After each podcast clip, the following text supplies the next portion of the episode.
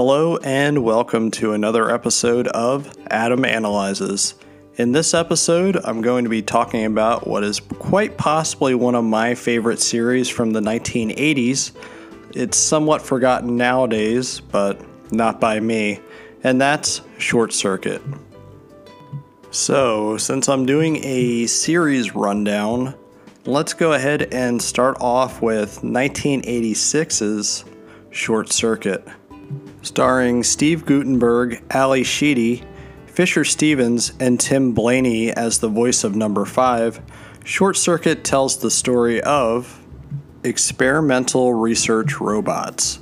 And these robots are going to be used to fight wars and uh, basically be used as war machines. And wouldn't you know it, that the robot known as Number 5 gets electrocuted, gets short circuited, and becomes intelligent and more or less has an AI. Number five inadvertently escapes, gets lost, as the military puts it in the movie, and hilarity ensues. So, this has always been one of my favorite series overall, and that's mostly because of the fact it has a genuine good nature to it. I like it now too, uh, just based off of the whole family friendly aspect. It's not something that is super family friendly, but the movie is very cutesy. Number two, not as much, but we'll get to that when we talk about Short Circuit 2. But all in all, I think Short Circuit is a good movie. It's a fun movie. It does have issues. It has issues with some direction and pacing. Um, the direction here is kind of stock What's odd is the fact that it gives some mixed results with the acting. I would say Ally Sheedy is probably the worst one here. Uh, she goes a little too over the top in her naive way of doing things. I don't know if it exactly works. However, where it does work is her communication with number five. This is where number five actually winds up. He winds up with her, and she kind of has a heart of gold. And with her heart of gold, she has tons of animals floating around her house and drives around in an ice cream truck. I'm assuming she's more or less a street vendor that's never 100% established in the movie. Also, not terribly important either. What we have here is a movie we're watching for Johnny Five, and thankfully, he's charming enough that we're going to enjoy the journey with him. He's always looking for input and he reads books at a at an amazing rate. And that's where it's interesting to me because he's more or less kind of like a child going out into the world and he's finding his own way and he also wants to learn and he also learned some of his stuff from TV. He enjoys the Three Stooges, even going so far to turn some of the other robots into Three Stooges characters, which is pretty entertaining, especially if you are a Three Stooges fan like myself. Another interesting aspect about this whole thing is the fact of Steve Guttenberg's character trying to figure out if Johnny Five actually has a AI or if this is just a matter of his programming and the result of him being short circuited. With Johnny Five trying to actually convince him, this scene is very fascinating to me because I would think as a scientist, you would be overjoyed that your robot and your creation was actually something better than you intended it to be. However, his doubt, I guess, is where his scientist mind and me thinking it's pretty cool would beg to differ overall, I'm going to say that if you have not seen Short Circuit, the original, uh, definitely go out and see it. It's uh, it's definitely a classic in my opinion. It definitely has some 80s cheese to it, so be warned with that. But with that said, yeah, it's uh, it still holds up in my opinion. It's still fun to watch, and I still love the character of Johnny Five. So with Short Circuit One, or just short circuit out of the way. Uh, let's move on to Short Circuit 2. I'm going to say that I think Short Circuit 2 is a very underrated sequel. I'm also going to say that this movie is uh, far more interesting in a lot of ways than the first film. So, what do you say we jump right into it? Let's talk about 1986's Short Circuit 2. With Short Circuit 2, we have a Steve Guttenberg and Ally Sheedy less sequel, but we do have Fisher Stevens' character of Ben. Uh, with Ben, he has been a character of lots of controversy in the past. I do not think that he meant any ill will or parody of Indians. Uh, for those who do not know, Fisher Stevens is a white guy who is playing an Indian guy here in Short Circuit and Short Circuit 2. Should we have gotten a actual Indian actor playing the role of Ben?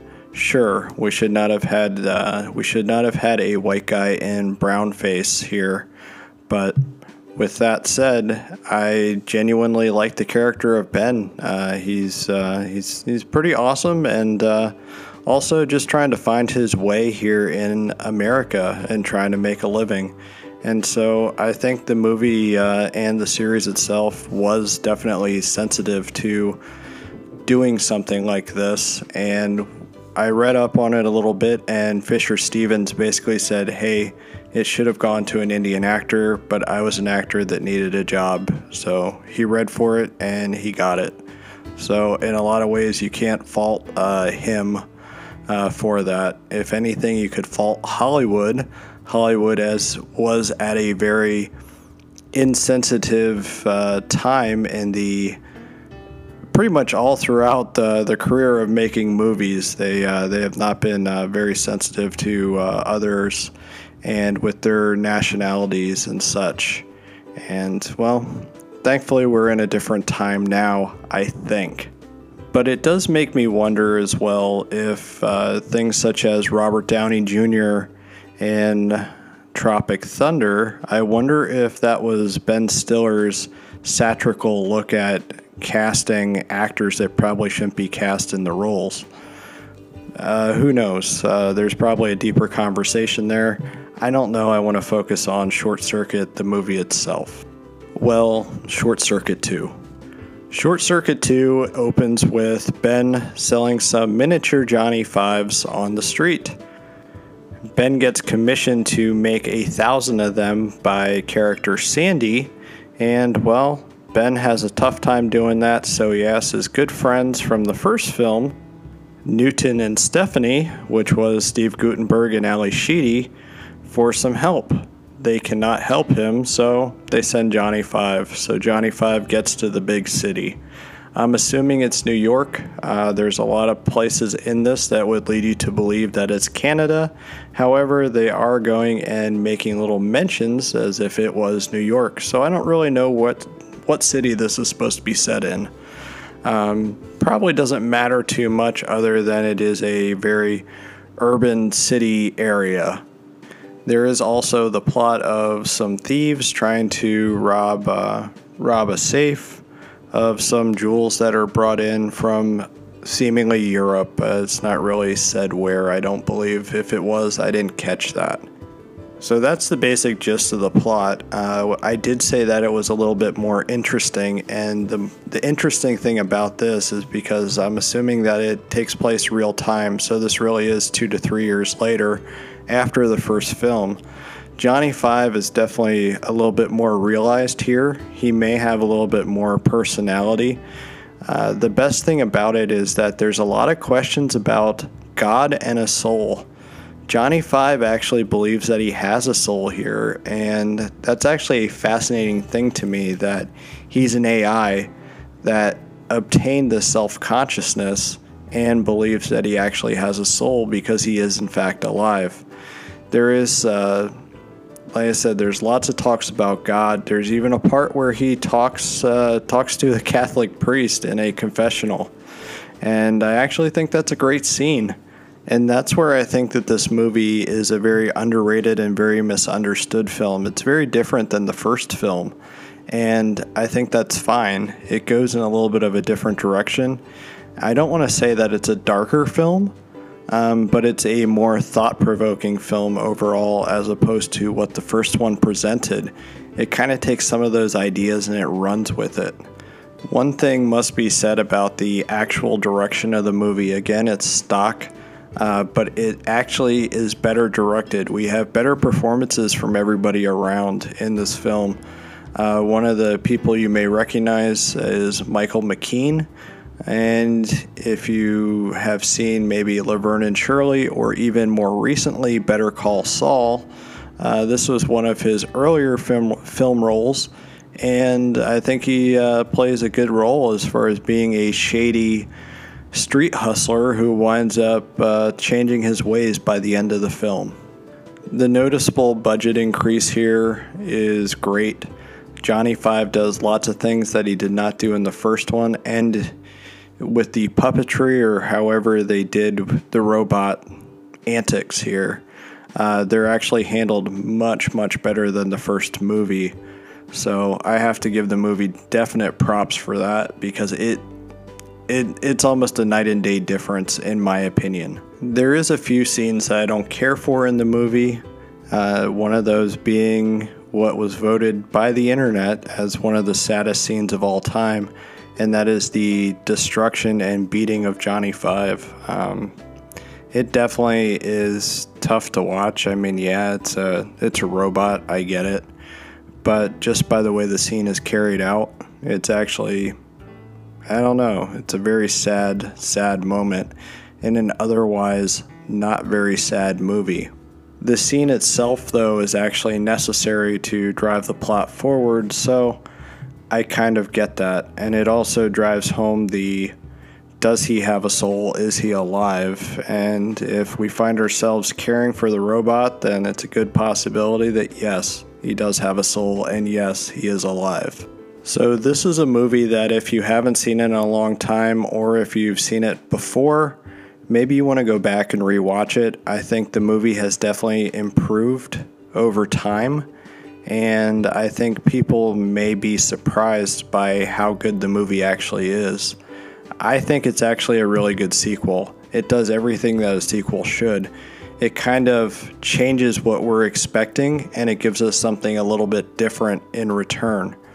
So if you can't get on board with that and you want and you want more of the same, then you might as well just watch the first movie and only the first movie, which is fine. I can see where people may like the first one and not like the second, and people may like the second and not the first so much. Me, I like both for what the both films actually do.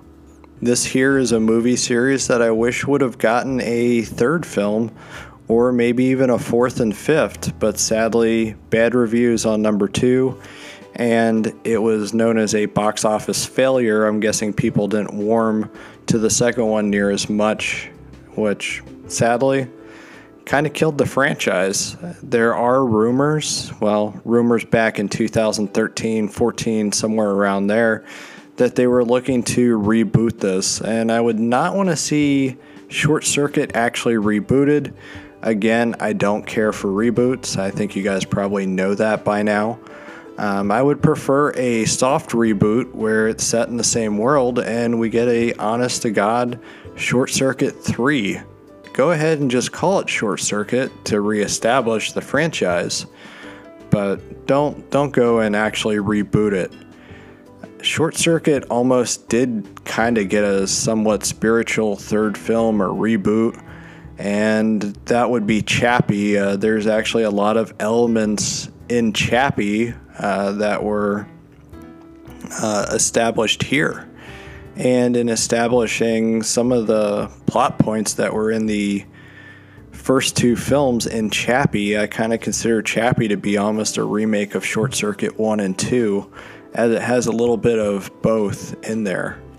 I do know that Aziz Ansari was uh, disappointed to find out that Fisher Stevens was a white guy and that he wasn't actually Indian.